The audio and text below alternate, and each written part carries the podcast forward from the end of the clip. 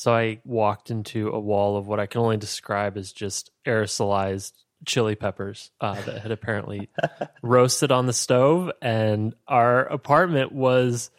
I don't know, a war crime, like a, a biohazard zone. What do you call it? Like not fit for living. Geneva Conventions, man. Fuck, there we go.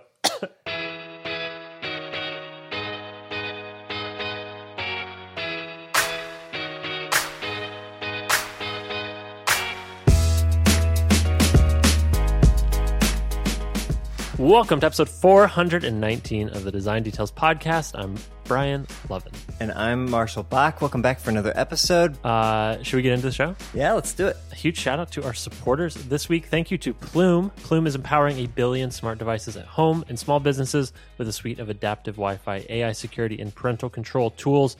Look, Plume is hiring product designers. They want you to come help them build the future of smart home services. They're looking for people with two to five years of experience. And you can learn more at designdetails.fm slash plume. By the way, they just raised $300 million. So, Wow. uh, good time, good time. Thank you, Plume. Thanks, Plume. Big thank you to Sympli. Sympli builds modern design handoff and design version control tools for you and your team. And now all of that tooling can be hosted in your own secure environment. They have a new feature that lets you upgrade all of your workflows into a self hosted option for all of your design and development handoff needs. Visit sympli.io to learn more. That's S Y M P L I.io. Link in the show notes. Thank you, Sympli. Thanks, Sympli. And last but not least, our good pals over at Play, building the first native iOS design tool specifically for teams creating mobile products. You can design, prototype, and collaborate directly on your phone. It's buck wild. We're living in the future. You can experience Play by signing up on their website at createwithplay.com, or we're going to have a link in the show notes with an invite link. So you can get the app in the App Store, use our link, you'll be able to get in and start playing around. Uh, thank you, Play. Once again, that's createwithplay.com. Thanks, Play. We also have some new VIPs, very important pixels. Hmm? I think I'm going to do okay this week, just Okay. giving this this list a quick skimmeroo. Uh-huh.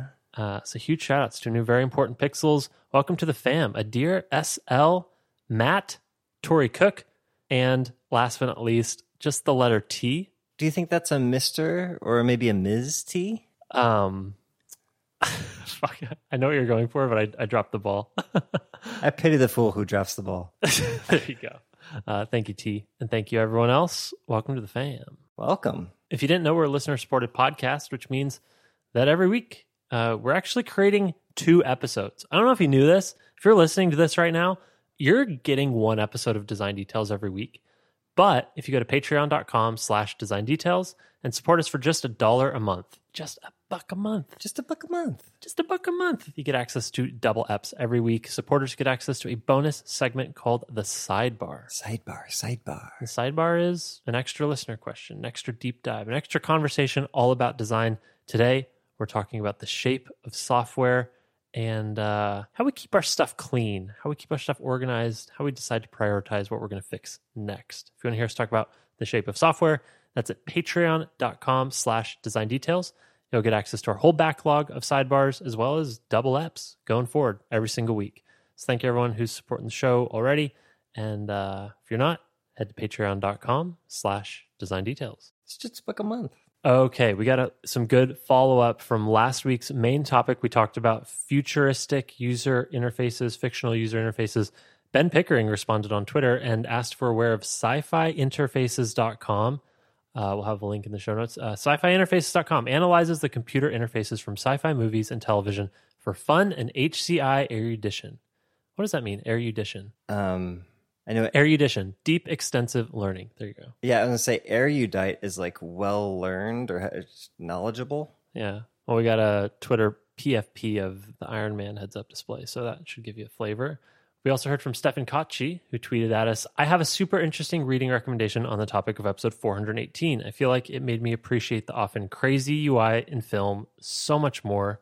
And we have a link to a book called Make It So Interaction Design Lessons from Science Fiction by Nathan Shedroff and Christopher Noessel. Uh, I think somebody else recommended this book as well. But I think I saw uh, two tweets with this. Yeah. Yeah, yeah, and I I will have you know that I have purchased it on my Kindle. Well, well, Oh. from Kindle on my iPad. But yeah, I I plan to read it soon. Cool. Yeah. Follow up pup in a week or two. All right. Thanks for the the link. And lastly, we heard from Connolly Raider, who tweeted uh, one of my favorite real UIs that looks like an FUI, and it is a screenshot of boy oh boy, none other than the Xbox user interface, the original, right? This is Yeah, X, not even Xbox One, like Xbox Xbox Zero. Yeah, V zero. And I remember this. I never I didn't own this Xbox, but I remember when my my next door neighbor got it.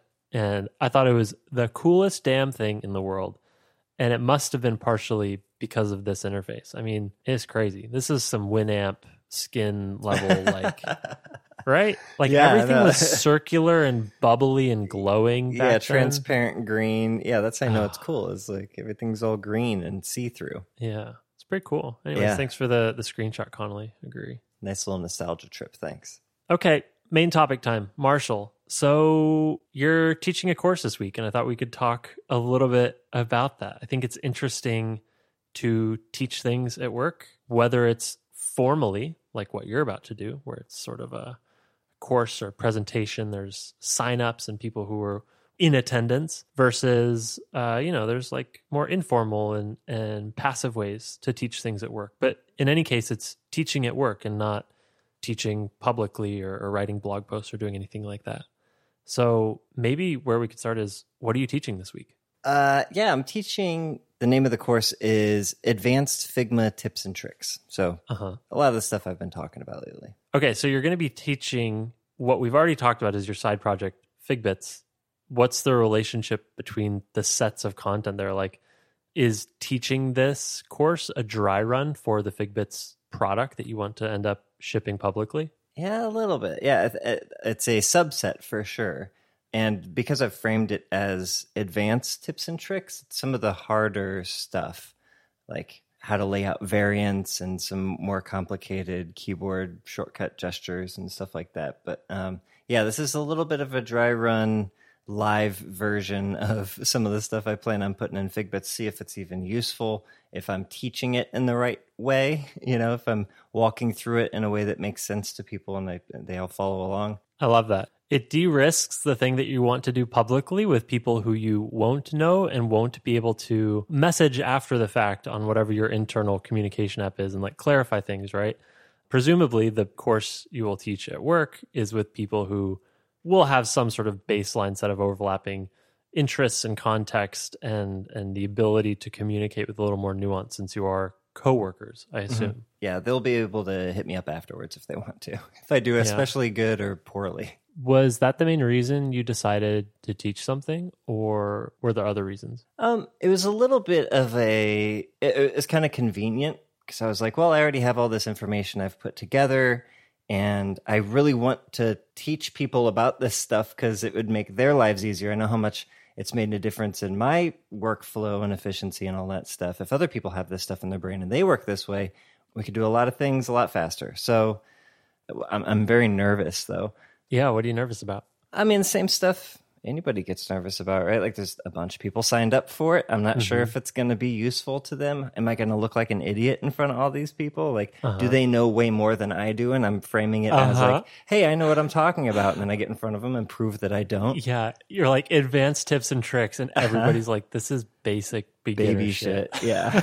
yep. Uh-huh. Yep. There's some fear there. Okay. Well, how, okay. How are you preparing then? Well, I, always start with lists. When I need to organize my thoughts, the first thing I do is like just kind of get it all out there.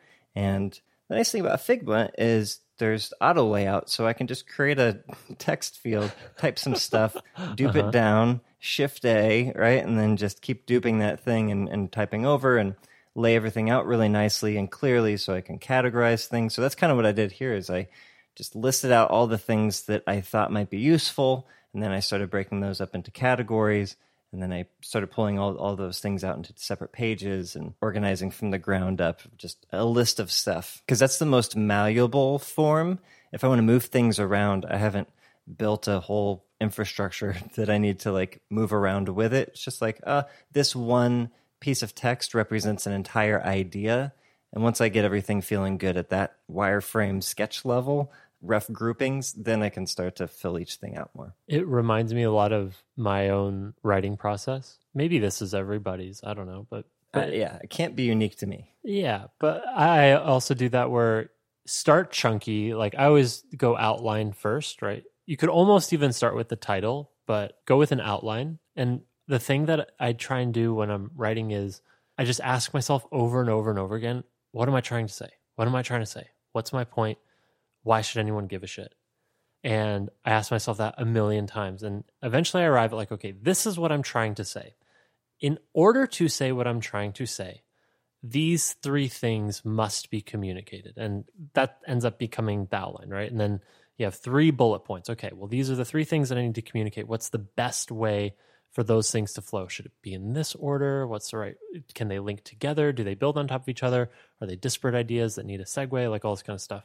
And you just fill out the sentences, and then I don't know. I feel like that process is fast, and then the slow, hard, tedious process is the editing process. You've got the outline and like the the sentences in place. Now it's just got to be good and like read linearly and and tell a clear story and have good grammar and punctuation and all that kind of stuff. Yeah. They say when you're writing a movie or when you're writing anything, write the bad version first just to get it out, like intentionally, like yeah. write terrible dialogue, really bad direction, all this stuff. Like just but get it down there so then you have something to edit. You have something you have clay on the table to mold, right? This is I always talk about it's hard to get clay on the table, but once you have clay on the table, it's easy to push it around and move it around, take some away, put some back in. That original clay, you just got to power through and get it on the table. This is well, okay. Here, maybe we can morph this conversation into design process because this is kind of the spirit of wireframing. Although I find that it's not what ends up happening with wireframing in practice, which is you want to have something that you can add to and remove stuff from as quickly as you can think it or reorder things as quickly as you can think about the correct order.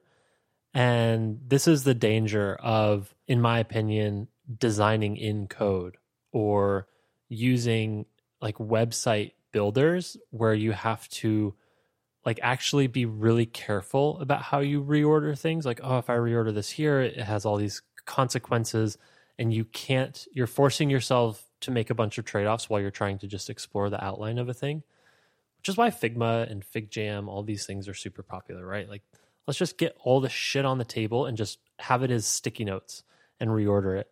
And this reminds me, last night we watched uh, a bunch of behind the scenes film clips from a movie, and they were showing their storyboarding process. And part of their storyboarding process was they went and actually filmed themselves doing the scenes, like on their phones. And then they just took screenshots of their phone film and then use that as the storyboard to then follow up and create the real film.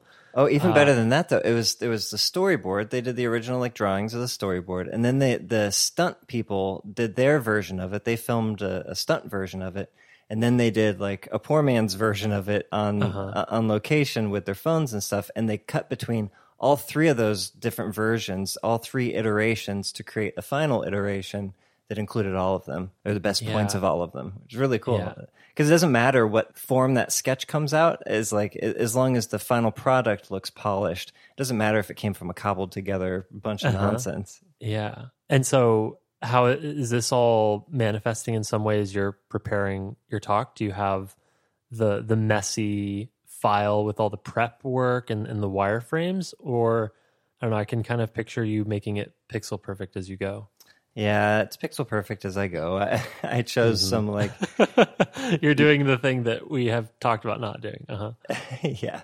Well, no, I, I made some decisions early on of like how far do I want to space stuff apart. But I started with a single page. I was like, okay, this tip that I want to share has a keyboard shortcut, so I know I have to include that element. It has a title and a description. It's going to have to have some sort of representation that I can manipulate to show off that keyboard shortcut or that that tip so it kind of had all the pieces that I knew. It was the it was the macro version of what could possibly be there. Any other version would be that or less.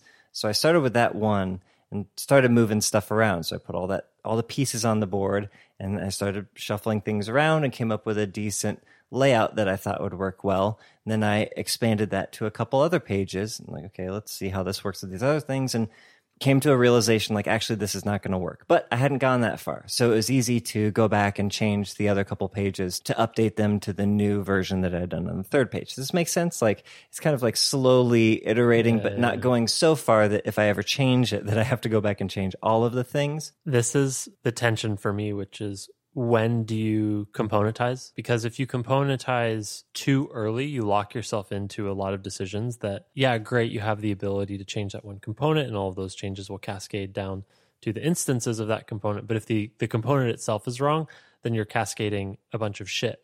But if you wait a little bit longer and refine the thing to what it should be, then you can componentize later, but you've you now have to go back and fix all of your other stuff in, in the past. So the way I've done this in the past is like I basically treat an entire flow. I'll do like the entire flow end to end with a set of components, and then I will duplicate that whole page, detach all of the components, and sort of redesign everything from scratch. Like, okay, well, that was the first pass. Here's the second pass, and I will recreate all the components, learning from you know the first pass of the flow oh actually it's going to be a lot better if i structure and create the hierarchy like this instead. So my second pass end up with maybe fewer components or more correct components and then just duplicate the whole page again detach everything start over.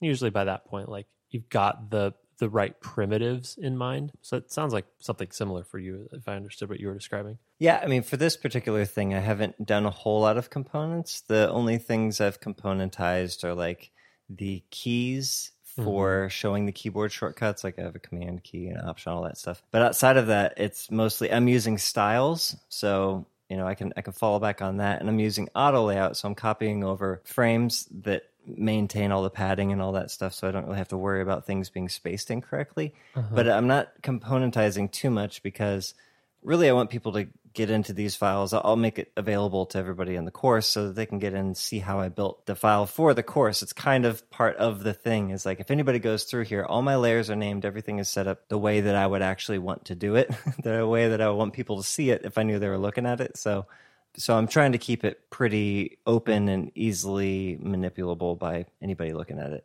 But typically, yes. If I start doing stuff a couple times, it's like, all right, this should probably be a component. Okay, let me bring this back home a little bit because I think it's really cool that, that you're teaching this stuff. I, I feel like it's such a huge time investment, and there's got to be a, a trade off calculus you've made about is this worth my time, right? Like you could be doing any other things. You could be doing your your core day job responsibilities. You could be working on side projects, spending this time with your partner and watching shows. Like but ultimately signed up to, to teach this course. And it's going to take a lot of your time outside of work. What why? What's in it for you? Like is this something you recommend other people do? Like how should other people think about this process of kind of going outside of the scope of your day job to teach internally at your own company? Ah, yeah. Good question. I mean, it's kind of like I was saying earlier of like, I feel like this has made my life easier. So if I can share this stuff and make other people's lives easier, it's kind of cool. It's a little bit of an evangelism type of thing, I guess, in that way. so selfless Mhm. Yeah, exactly. Like, have you heard about Jesus, Brian? uh-huh. Uh, so that's kind of part of it. Is like I want other people to not pull their hair out in frustration. It's also kind of nice to uh, because I plan on on performing this function outside of just this single course. It's kind of nice to put myself out there as a point of contact for anybody who has these types of questions after the class is over. Like, hey, you, you can you can hit me up and ask me a question, or you, know, you have somebody that you can go to. It's like a I'm covering a lot of bases here. here okay i want to add one more spin to that then and i'll i'll just go ahead and give the selfish spin okay i'll give the spin that maybe sounds bad but is i think pretty practical and reasonable and a reason that i think more people should try to teach stuff at work which is this sounds so obvious when i say it. In your job you have a reputation but that reputation is mostly known among the people you work most closely with. But what I found, and I've never taught a design class like this, but I've I've put out random Loom tutorials and stuff for just random shit in the last few years at GitHub. Like one of the videos I made was how to create better keynote presentations. uh, so you have your reputation among the people you work closest with, your your design group, your engineering group, maybe a few PMs you work with. But there's something really, really cool that happens when you create this kind of content that can exist outside of your immediate bubble. It can be shared further than the people you have time to have meetings with every day. And what I found was that some of these Loom videos, they ended up just getting shared with the most random people who I would have never, ever met in my time at GitHub. Partially a symptom of being a big company, but partially just a symptom of you never know where this stuff's going to go and who's going to find it interesting. So, for example, I recorded this video about keynote tips and tricks, and it ended up in the recruiting department. And I got on a call with some of the people on our recruiting team who are hiring designers or like recruiting designers. And they wanted me to look over one of the decks that they were using as part of the recruiting process. And it was such a wonderful connection that would have never happened otherwise. And so, anyways, to bring it all back to the reputation, it's so nice to have this like warm intro to people at your company who've never met, who have no reason necessarily to work with on a day to day basis, but they've seen this artifact that you've made. They feel like they know you a little bit. They feel like they can trust you. They kind of come in with with an ask or or something that they're hoping to achieve, and it sort of smooths that whole process of meeting strangers that are also coworkers. And I found it really rewarding. So I, I recommend. I, I certainly haven't done it. It sounds like as much as you, but does that vibe with with your experience as well? Oh yeah, absolutely. I, I, mean, one of the things that we always talk about when we talk about like growing your career and and how to step up at work is to be known as the person for something. And this is one of the things that I've I've chosen as like I want to be known as the Figma guy, right? And I kind of am known as the Figma guy within my neck of the woods, but not mm-hmm. in the wider uh, range of Google. And what's interesting is I've looked at my sign up list. There's like over 100 people, which makes me nervous, but uh, I didn't recognize yeah. hardly any of those names, which is really cool. It's like, oh, I don't know any of these people. I haven't worked with it. It's not just a bunch of my friends showing up to make me feel good, you know? yeah, that's nice. Yeah. Uh, I hate to tell you this though, Marshall, but more than 100 people listen to this podcast. So, uh... well, that's like, you know, theoretical.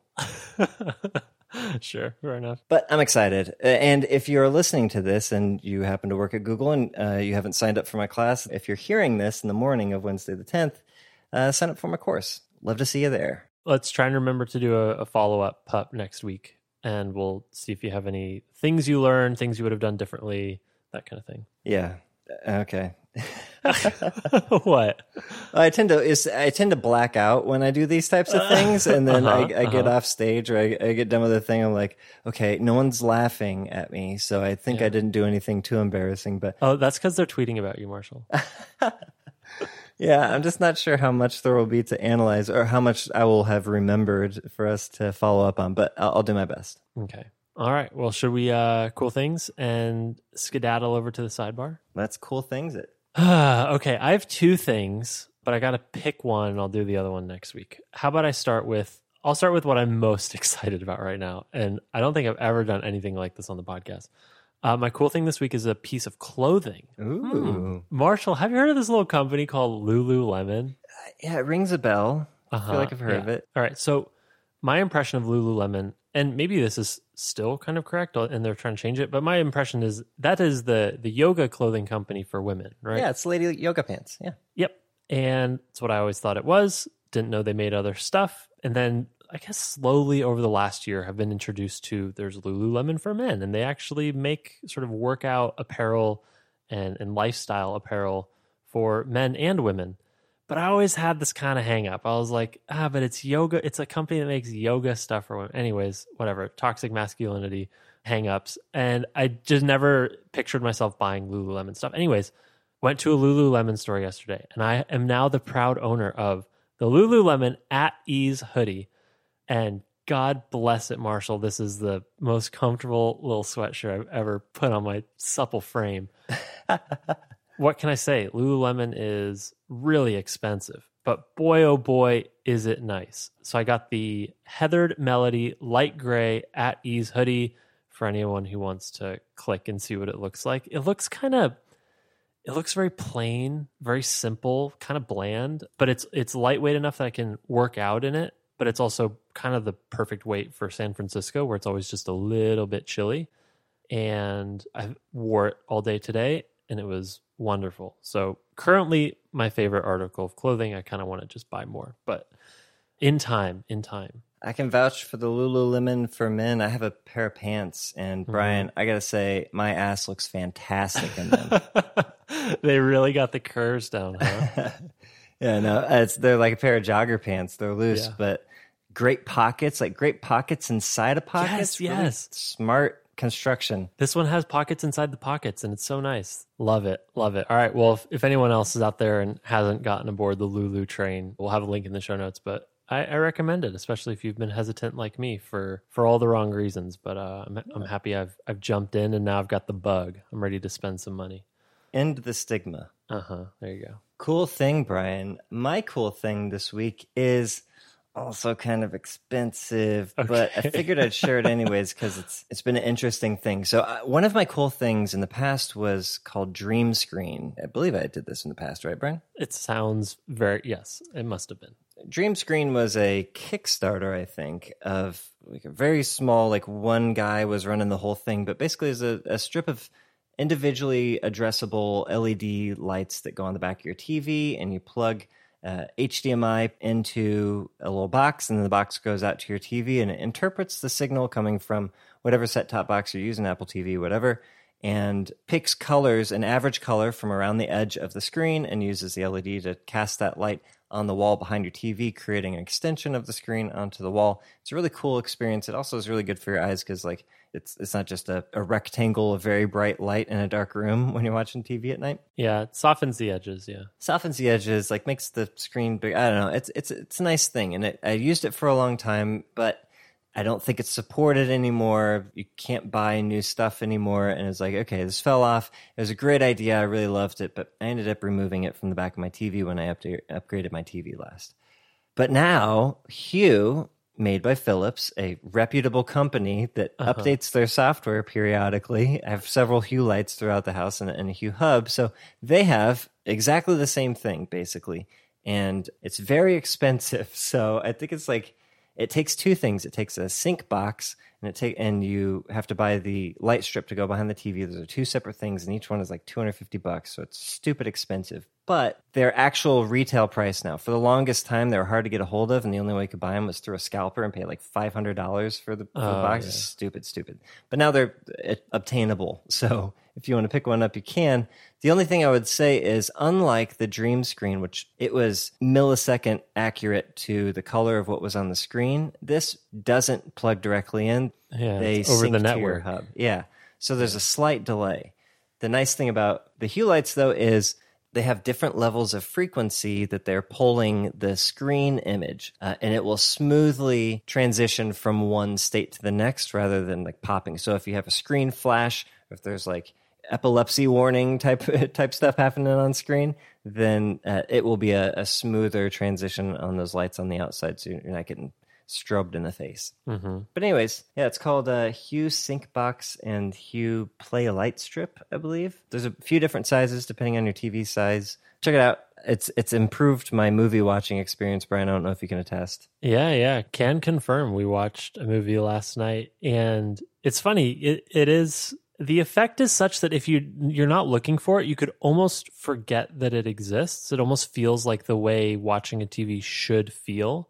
But then you notice it, and you're like, wait, what the fuck? There's a light behind the TV, and so if it's not there now, the TV feels sort of dead. It feels a little bit mechanical. It almost feels like like an iPhone where you can't touch the screen to wake it up. It just feels like a piece of glass. But when it has this backlight glowing that's responding to what's being displayed on the television, uh, it adds life, for lack of a better terms. Anyways, yeah, it's, it's a cool effect. I mean, if you're looking to max out your your home theater, just yeah, make your TV watching experience incrementally better. This this is definitely cool. You make it sound like I spent a bunch of money on something that doesn't matter, Brian. So yeah, I mean, if you're looking for that one percent improvement. Uh, no, I, I'd I'd give it a 20%, maybe 15% better movie watching experience. yeah. Anyways, that's my cool thing. Cool thing. Links in the show notes. Well, this has been episode 419 of the Design Details podcast. We hope you enjoyed it. Let us know what you thought. As always, we're on Twitter at Design Details FM. If you want to catch the sidebar this week, we're over on patreon.com slash design details. We're going to be talking all about the shape of software. If you want to hear about that and get access to our backlog of sidebars and double episodes going forward every single week, that's at patreon.com slash design details.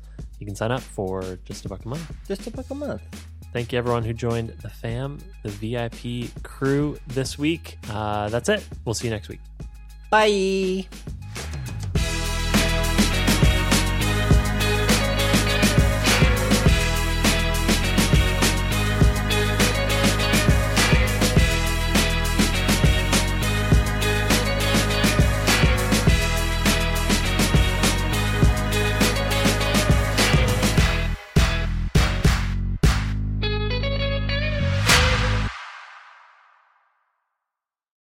It's slowly seeping in under the door, so we'll have to record this before I die.